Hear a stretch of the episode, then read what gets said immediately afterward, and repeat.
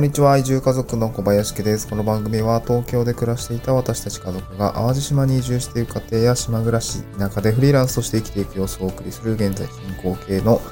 田舎移住ドキュメンタリーラジオです。えー、っと、今日のトークテーマなんですけれども、古民家の残地物の撤去で処分に困ったものランキングベスト3っていうことでね、えー、っと、先、今週末、いや、先週末ですかね。えー、っと、まあ、大学生がですね、えー、っと、ちょっと手伝いに来てくれて、もうすごく、こう、ガガガッと、えー、残地物のね、あの撤去が、まあ、進みまして、今、うん、倉庫の中にですね、まあ、いろいろちょっと分別をした上で結構置いてるんですけど、まあ、それをね、えっ、と、私の方で、まあ、えー、ゴミに出すなり、えっ、と、ゴミ処理場に持ってくなりっていうところを今やってるんですけども、えっ、と、そんなところで、その撤去自体ですね、撤去とか処分ですね、に困ったものランキングってことでちょっとランキングをつけました。まあ、ベスト3だけ今日発表しようかなと思ったんですけど、えっ、と、先に3つランキング言っておくと、えっ、と、1つ目、1つ目が大量の食器ですね。食器類です。で、普通、2個目が大量の座布団ですね。座布団。はい。で、3つ目が大量の木片ですね。木、木の、なんか板とか木の、え、棒とかですね。そういうのがすっごい多くて、えー、ちょっとどうしようかなって感じなんですけども、で、一つ目の食器はですね、えっと、なんか昔の家って、まあなんか、あるあるかもしれないんですけど、あ、古民家あるあるかもしれないんですけど、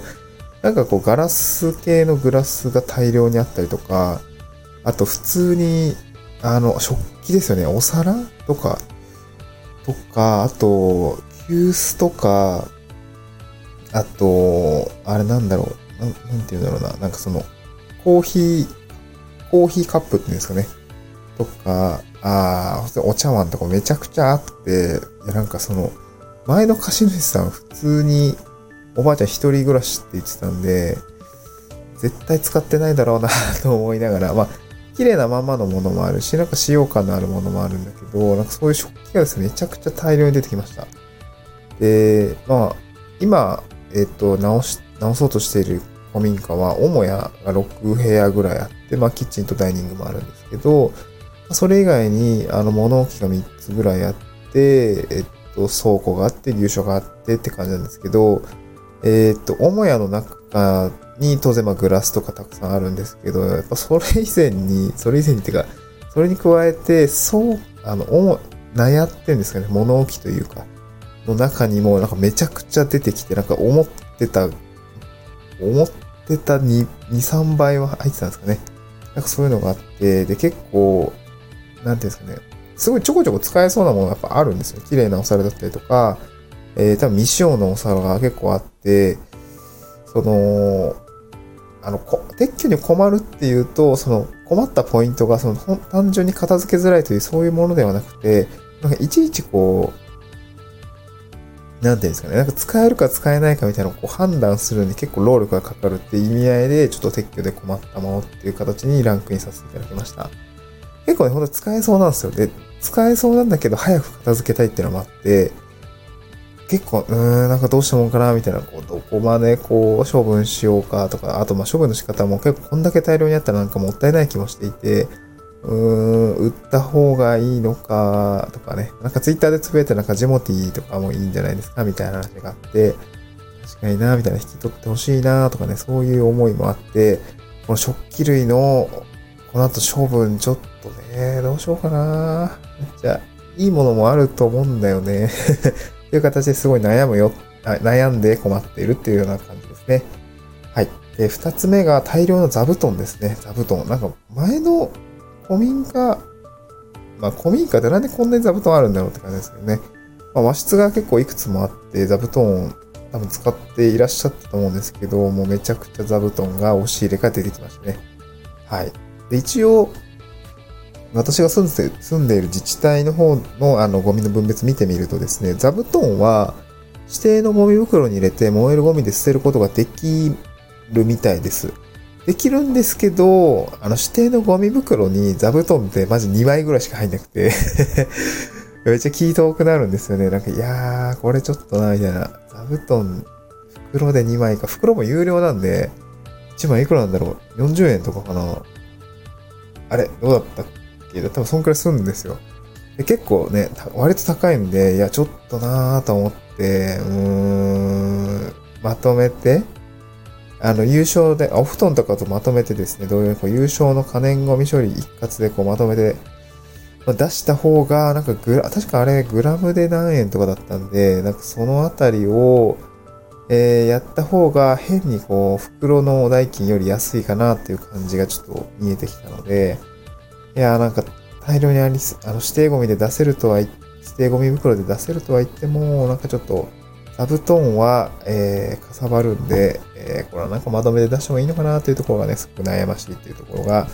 あります。はい。普通に物量もあるんで結構運び出すときも結構大変そうかなっていうところで撤去に、えー、困ってるというような感じですね。うん、で、最後3つ目が大量の木片ですね。木です。木の棒とか木の板ですね。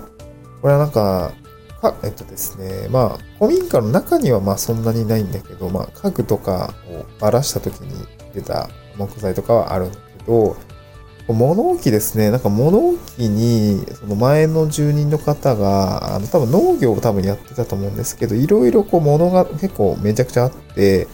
それをですね、こう手作り、そう、手作りなんですね。棚みたいなのが多分手作りで作っていて、まあ、なんですか、その板っていうんですかね、板とか、えー、木片とかっていうのがめちゃくちゃ大量にあるんですよね。めちゃくちゃ大量にありました。これ、まあ、撤去したんですけど、もう思ったより木、木ですね。まあ、場所も取るし、まあ、この古材っていうんですかね。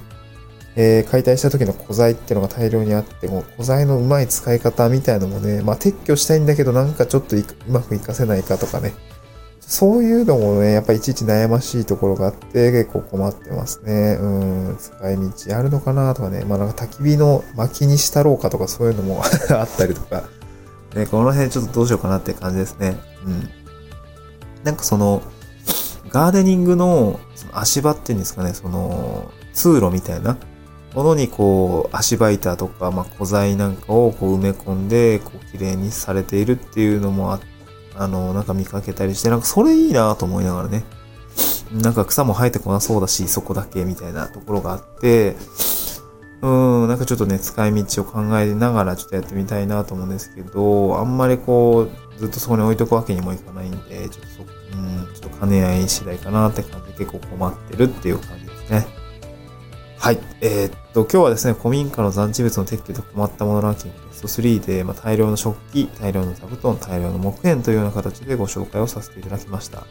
あ、実際はね、これ以外にもね、結構、うわ、これどうしようみたいなのも結構あるんですよね。あの、なんか、梅干し出てき、梅干しの瓶 出てきたりとか、あと、米物に、米びつに大量に米が入っているものがあったりとか、あと、なんか、大量の、なんていうんですか、く、釘釘とか燃えないゴミって鎌とか、なんかそう金属系ですね。なんかそのあたりもね、撤去どうしよっかなっていうところが正直あって、うん、やっぱ残地物の撤去って、やっぱすごい地味に大変だなというところをすごく感じましたね。うん。まあこれから空き家の活用、空き家を借り受けて、こうリノベーションしたりとかをして、活用して、こう住む、あの、住むための家を確保する、まあ移住のために、